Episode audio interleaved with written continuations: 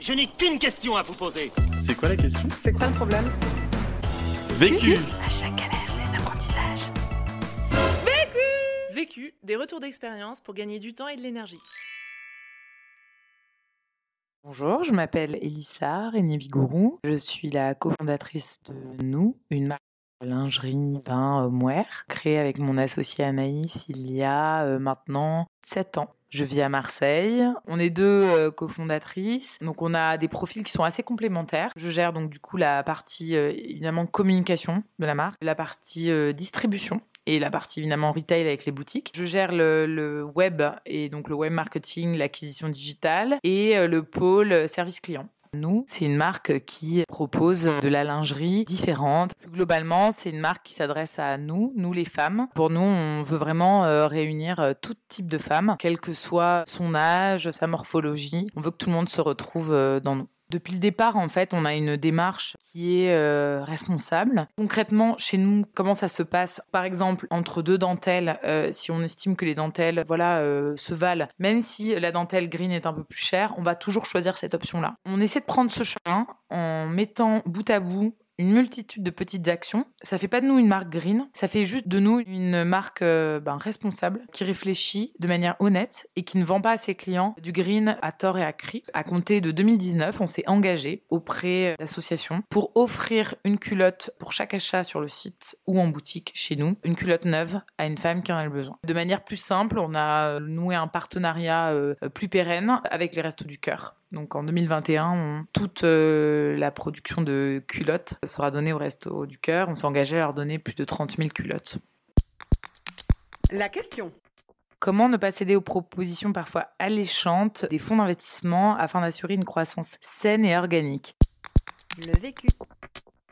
Depuis le départ, nous, on a une vision très un pas après l'autre avec mon associé. Nous, on a vraiment eu une croissance qui a été toujours linéaire. Donc ça, ça a été notre grande force. C'est-à-dire qu'on a quasiment euh, doublé notre chiffre d'affaires euh, chaque année depuis le lancement de la marque. En fait, cette croissance-là, on l'a quasiment autofinancée. Donc ça, déjà, ça a été la, hum, première euh, chose euh, qui est un peu notre particularité et euh, qui nous a demandé euh, bah, pas mal de sacrifices. Donc ça, ça a été une façon de gérer euh, qui a été euh, parfois un peu plus euh, dans la souffrance. En fait, pour nous, ça a été toujours, euh, ça a été très important de grandir de cette façon-là et qu'en fait, les promesses des fonds d'investissement, c'est de t'arrêter à un moment donné, d'établir une stratégie, tu leur vends, tu vends des projections qui sont énormes. Donc on avait rencontré par exemple un fonds d'investissement qui à l'époque nous avait dit, bah, en fait c'est la règle des 3-5. Donc c'est minimum 5 millions investis. Et ils nous ont dit, ok, donc c'est 5 millions, nous on donne pas moins, mais vous vous engagez à faire 50 millions en 5 ans. Et en fait, nous, ça nous a semblé complètement à l'opposé de notre façon de, de, grandir. On s'est dit, mais en fait, on nous donne autant d'argent.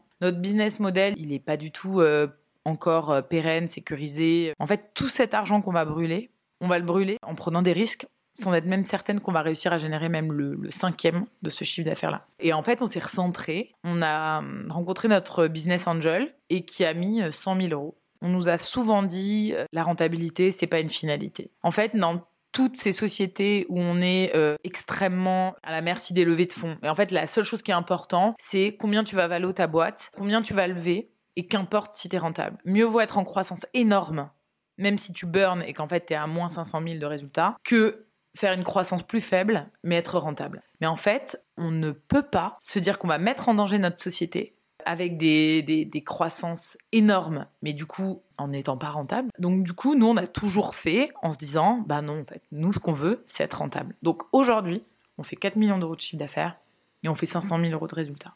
Et on a levé deux fois 100 000 euros. Premier apprentissage. Ne pas avoir honte de sa lenteur de développement. Alors ça, oui, moi je, trouve que c'est vraiment euh, quelque chose qui a euh, marqué nous. C'est qu'en fait, au départ, comme j'étais euh, énormément dans tous les levées de fonds, je côtoyais beaucoup d'entrepreneurs. C'est quelque chose qui a pu moi-même me complexer. C'était la lenteur avec laquelle nous on a pu évoluer. Bah, C'est-à-dire que quand on voyait certains de, de, nos amis qui avaient lancé la marque un an après nous et faisaient déjà un million de chiffre d'affaires, alors que nous on peinait à atteindre les 300 000 euros j'ai euh, pu ressentir une sorte de, de, complexe en se disant que bah, en fait on n'avait peut-être pas le bon modèle, que c'était peut-être pas la bonne façon de faire, qu'on était peut-être pas assez ambitieuse. Et en fait aujourd'hui, je me rends compte qu'en fait c'était très nécessaire, qu'en fait la lenteur en fait des départs, elle est très importante pour maîtriser à la perfection tous les postes de savoir euh, avec énormément de, de, précision chacun des sujets en fait de ton périmètre. Par exemple, je vous donne un exemple. Moi, j'ai une formation de, de, de prépa HEC école de commerce, donc rien à voir avec euh, euh, la, direction artistique. Je parle retouche photo, mais j'ai moi-même fait toutes les retouches photos de mes produits J'y ai passé des heures et c'est vrai que en fait ça m'a donné la précision et, et, et l'acuité. Savoir aujourd'hui quand je vois certaines photos et je vois certains produits, je dis non là euh, tu vois la couleur elle est pas juste. Et c'est moi-même qui parfois avec notre DA maintenant, du coup je vais m'asseoir avec elle et je lui dire non non mais bouge la luminosité, tu vas voir tu vas réussir à retrouver la couleur. Bouge la luminosité, enlève un peu de contraste et tu vas voir ça va marcher. Et en fait oui ça marche. Et ça c'est parce que j'ai pu expérimenter ça. Pour des, des filles qui comme nous ne venions pas à la base du milieu non textile, de la mode euh, voilà, on est devenu experte de notre domaine. Donc moi, je trouve que ça a été une étape qui était essentielle. Et encore une fois, je, pense que ça nous permet d'ajuster de, un modèle qui, une fois qu'il fonctionne, c'est à ce moment-là que tu peux dérouler. Quand on s'est rendu compte que toutes nos collections étaient épuisées à 97%, qu'on s'est dit, ouais, ben là, il faut appuyer sur la seconde là. Ça, ça nous permet aujourd'hui d'être euh, rentable. Et c'est ça qui nous rend fiers. Deuxième apprentissage trouver des solutions inventives pour maîtriser ses coûts. Ça va aussi de pair avec le fait euh, de ne pas lever et de ne pas avoir euh, ben, d'argent à perdre. Nous, on a grandi euh, en réinvestissant les résultats des ventes de la collection passée vers la collection future et quasiment tout l'argent passé dans augmenter la production. Du coup, il nous restait très peu d'argent pour tout le reste, qui pour pôles qui peuvent être essentiel pour la croissance de, la société. Donc c'est en fait à ces moments-là qu'on a dû être euh, inventive et trouver des solutions bah, à zéro coût. Donc ce qui est intéressant quand tu es une marque comme la nôtre, c'est euh, la chose que tu possèdes le plus c'est des produits. Donc moi, je trouve que c'est souvent une erreur que je revois parfois chez, chez, d'autres qui peuvent entreprendre. C'est euh, le fait de garder ces produits en disant mais attends, un produit est un produit, je peux le vendre, c'est un manque à gagner. Moi, je le vois pas nécessairement comme ça. On a, par exemple, nous, on a toujours été très généreux en gifting, influence. Voilà, c'est quelque chose euh, qu'on n'a jamais euh, limité. Et ça, dès le départ, même quand on avait une petite production, en fait, je me suis toujours dit que donner un produit qui nous coûte, donc du coup à nous, le coût de production, c'est le meilleur investissement qu'on puisse avoir quand on a une retombée d'un post euh, Instagram. Alors tant pour le reach que va avoir ce post pour une influenceuse, même moyenne ou grosse, que pour l'image que ça génère. Pour nous, ça a vraiment été toujours le cercle vertueux dès le départ. Et ça a été la façon voilà, d'être la plus inventive sans payer un euro de, de médias. Et le média, on, on l'a payé très très tard. Voilà. Dès le départ, on a contacté des influenceuses et on a parfois eu la chance d'avoir des énormes influenceuses je pense euh, notamment à euh, Pourquoi pas Colline. Je me rappelle de, la réaction euh, en chaîne qui s'en est suivie où on a eu 50 body vendus dans la journée. Voilà. Donc là, on, on a touché ce jour-là du doigt la force et le pouvoir de l'influence. Et donc, c'est quelque chose qu'on n'a jamais pu lâcher. Et, et, de la même façon, on a toujours été comme ça, très inventive. Mais c'est en fait des petites choses qui, mis bout à bout, nous ont fait économiser pas mal d'argent. On donnait un sentiment à beaucoup de clients de pros. Beaucoup de clients pensaient dès le début qu'on était beaucoup plus grosse que ce qu'on était. Une autre solution aussi euh, pour, euh, pour euh, gérer et maîtriser ses coûts quand on n'a pas la, la trésorerie, c'est de tester les choses à petite échelle. Par exemple, nous, avant d'investir dans le pop-up store du temple. C'était quasiment notre chiffre d'affaires annuel investi dans une boutique. Et en fait, on a testé en louant ce pop-up store qui nous a coûté très cher. Mais en fait, ça nous a permis de nous engager sans coût supplémentaire que cette location et de tester. Et en fait, on s'est rendu compte en le testant quatre mois que même si on investissait une somme énorme dans un pas de porte. On était rentable quasiment immédiatement dès la première année avec les chiffres qu'on a fait sur le pop-up store. Et c'est pour ça qu'on s'est engagé et qu'on n'a pas eu peur de signer après euh, autant d'argent dans un pas de porte et dans des travaux. Troisième apprentissage. Être vigilante en tant que dirigeante à garder du temps pour travailler sur la vision et la stratégie de la marque. C'est un des pièges quand tu es à l'origine de ton bébé en fait et que on n'avait pas de moyens. Donc en fait, on a tout fait dans la société. Tout l'enjeu, c'est d'arriver à se rendre compte quelles sont les tâches qui ne sont plus nécessaires que toi tu réalises. Autant c'est important de les faire à un moment donné, autant rapidement, quand tu les maîtrises, il y a de nombreuses tâches qui n'ont aucune valeur ajoutée si c'est toi qui les réalises en tant que dirigeante. Donc en fait, dès le départ, ce qui s'est passé, c'est que on s'est euh, aidé de stagiaires. Donc ça, euh, dès que la société s'est créée, je me rappelle, on a appris directement une stagiaire. Tout l'intérêt de la chose est d'aller euh, chercher des gens pour t'aider, des stagiaires quand c'est possible, en essayant de leur proposer des conditions attractives, et rapidement calculer et de se dire, bon, alors quel est le temps que je passe, par exemple, pour faire les colis? En fait, ça nous prenait tellement de bandes passantes qu'en fait, on se rendait compte qu'on n'arrivait pas à avancer. Du coup, on s'est dit, il n'y a pas un vrai enjeu à, faire nous-mêmes les colis. On a donc contacté un logisticien et on lui a demandé combien ça nous coûterait de faire même ces 100 colis par mois. On s'est rendu compte qu'en plus avec les économies qui nous faisaient faire, ça nous revenait à 1 euro le colis. On a sauté sur l'occasion. On était déchargé de toute la logistique et de tout ce que ça nous prenait comme euh, bande passante. Et ça nous laissait du temps bah, pour travailler sur les vrais sujets à valeur ajoutée. Donc on a toujours travaillé comme ça. Et moi, je suis toujours euh, très euh, fervente défenseur de comment on peut réussir à garder du temps stratégique en tant que dirigeante et comment on peut ne pas être noyé dans l'opérationnel. Parce qu'on peut penser qu'avec des équipes qui grandissent peu à peu, on sort de l'opérationnel. C'est en partie vrai, mais on est aussi en partie constamment sollicité pour valider des sujets opérationnels. Donc en fait, tout l'enjeu, c'est de libérer les filles et de les rendre autonomes sur leurs propres sujets et de s'octroyer des moments où on est carrément pas disponible. Donc moi, les moments où je suis pas disponible, c'est très simple. Donc déjà, je suis en télétravail minimum deux jours par semaine. Bon, ça c'est quelque chose euh, hors Covid, je veux dire, parce que je pense que c'est essentiel pour chacune de pouvoir travailler de chez soi tranquillement sur les sujets de fond, sur des Excel, moi sur mon PNL où je veux que personne euh, m'interrompe. Et deuxièmement, bah, je me suis euh, octroyé depuis six mois deux après-midi par semaine mes équipes savent que je suis pas disponible pour faire des activités qui n'ont rien à voir avec euh, la boîte. Voilà. C'est quelque chose au début, je, culpabilisais à le faire. Quelque chose que je fais plus du tout culpabiliser, je veux dire, parce que je me suis rendu compte que c'est nécessaire en fait, que être tout le temps en train de ruminer les mêmes sujets très opérationnels, ton esprit il a plus de bande passante. Donc euh, moi, les filles m'appelaient et me racontaient leurs sujets et j'arrivais plus à connecter. Donc en fait, en prenant un peu cette distance et en soufflant dans des moments dans la semaine, je me suis rendu compte que j'étais beaucoup plus euh, sharp. Quatrième apprentissage.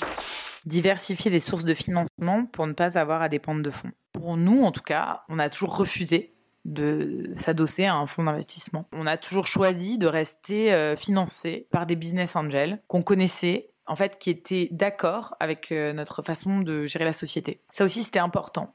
Par exemple, notre euh, investisseur historique, depuis le départ, bah, il me taquine beaucoup, mais euh, il me dit toujours bah, Tu fais x2, très bien, pourquoi pas x3 Voilà, c'est sa grande phrase. Il sait toujours que je vais tout le temps lui répondre bah, parce que déjà x2, c'est suffisant.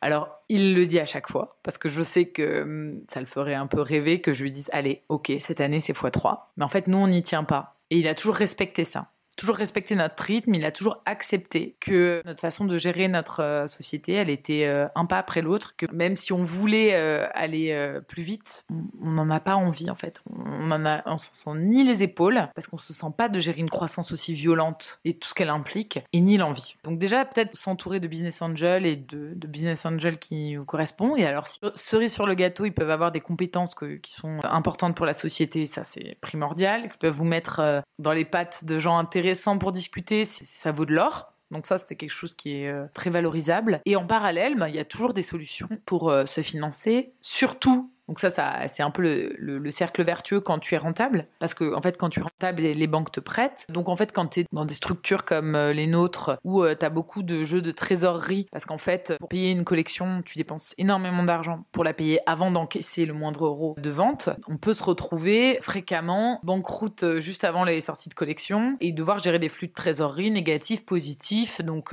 voilà, ça on a l'habitude. Et les levées de fonds, pour moi, c'est pas, enfin, ça finance pas ça en fait. Ça pour moi, c'est la, la vie normal d'une société. Et il y a plein de façons d'aller chercher de l'argent euh, ponctuellement comme ça. Et les banques, elles peuvent, euh, elles peuvent aider. Je parle de, de lignes de crédit qui peuvent durer deux mois, par exemple, euh, du, crédit très court terme pour tout ce qui va être collection et, développement. Ça peut être évidemment un découvert autorisé qu'on peut négocier. Et en parallèle, il y a aussi un autre point, c'est quand on cherchait, nous, les financements de la boutique, on cherche un gros montant. La BNP nous a financé à hauteur de 600 000 euros et on cherchait entre 300 et 400 pour euh, payer les travaux et payer la prod additionnelle. En fait, on est parti en se disant, on va lever des fonds et en fait, très rapidement, on s'est d'abord euh, renseigné et on s'est rendu compte qu'en fait, la BPI pouvait t'aider à partir du moment où, encore une fois, tu avais des fonds propres, donc euh, ça implique euh, bah, soit une levée de fonds passée dans laquelle tu n'as pas euh, tapé dans tes réserves, et en s'adossant soit une levée de fonds, soit un prêt, la BPI pouvait doubler la somme. Donc en fait, nous, on s'est rendu compte que sur les 400 qu'on cherchait, la BPI, elle pouvait nous financer à hauteur de 300. Et donc, c'est à ce moment-là où, au lieu de faire une levée de 400 000 euros, on a fait une levée de 100 000 euros. Donc, en fait, pour arriver au stade où on en est aujourd'hui, on a eu besoin de lever deux fois 100 000 euros. Tout le reste, ça a été de la dette. C'est quelque chose que je recommande souvent aux autres entrepreneurs, c'est d'étudier ça. Et encore une fois, d'où l'importance de ne pas négliger la croissance et la rentabilité et le bida et la capacité d'autofinancement. Voilà, c'est des, valeurs comptables que euh, parfois, tu l'impression, certains euh, se gossent un peu de ça en disant euh, c'est un peu ringard, quoi. Aujourd'hui, tu plus besoin d'être rentable. Ce qui est important, c'est d'être valo de manière agressivement élevée. Et en fait, moi, je suis pas du tout d'accord. Je pense que quand, quand tu as un business model sain, tu peux aller chercher des financements partout. Conseil pour gagner du temps. Moi, ce que je demande à toute ma team, par exemple, quand on va faire une réunion, ça va être que tous les documents qu'on va avoir besoin de regarder soient sortis prêts, que tous les chiffres soient prêts à être discutés. J'ai beaucoup de mal, c'est quand on arrive en réunion et qu'on doit aller euh, analyser des chiffres. Attends, mais je réouvre le doc. Euh, voilà. Pour moi, quand on commence une réunion, on a toujours ouvert les quatre fichiers qui nous permettent d'analyser la data euh, l'état des stocks, l'état des ventes, le fichier de, l'influence. Euh, enfin voilà, en fait, tous les documents euh, doivent être prêts et doivent être disponibles pour être analysés. Conseil pour gagner de l'énergie.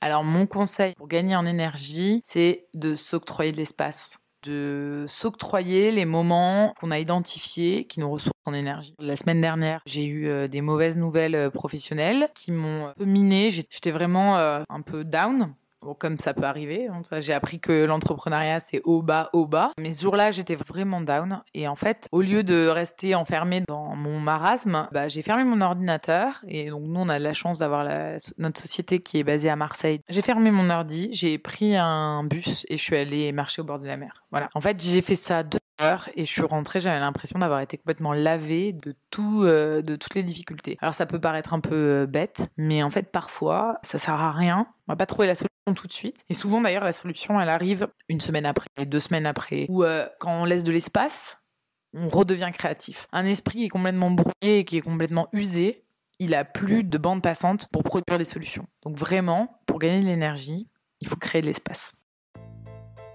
Ce podcast a été réalisé par Micheline Luong, salariée cadre dans une grande entreprise qui entreprend de multiples actions à côté de son travail principal pour satisfaire sa curiosité et se rendre plus utile au collectif. Elle a ainsi pu suivre le parcours Devenir entrepreneur du changement de Ticket for Change et s'est lancée pour être podcasteuse vécue. Si tu es arrivé jusqu'ici, c'est qu'a priori tu as aimé ce que tu as écouté. Alors n'hésite pas à t'abonner, à nous laisser un commentaire et une pluie d'étoiles sur Apple Podcast. Et si tu souhaites toi aussi réaliser tes propres podcasts, rendez-vous sur notre site ticketforchange.org où tu trouveras l'accès à notre formation en ligne. À la semaine prochaine. Vu, vécu, vaincu. Pour plus de vécu, clique vécu.org. Je voulais te dire, euh, tu sais, on, on a tous nos petits problèmes.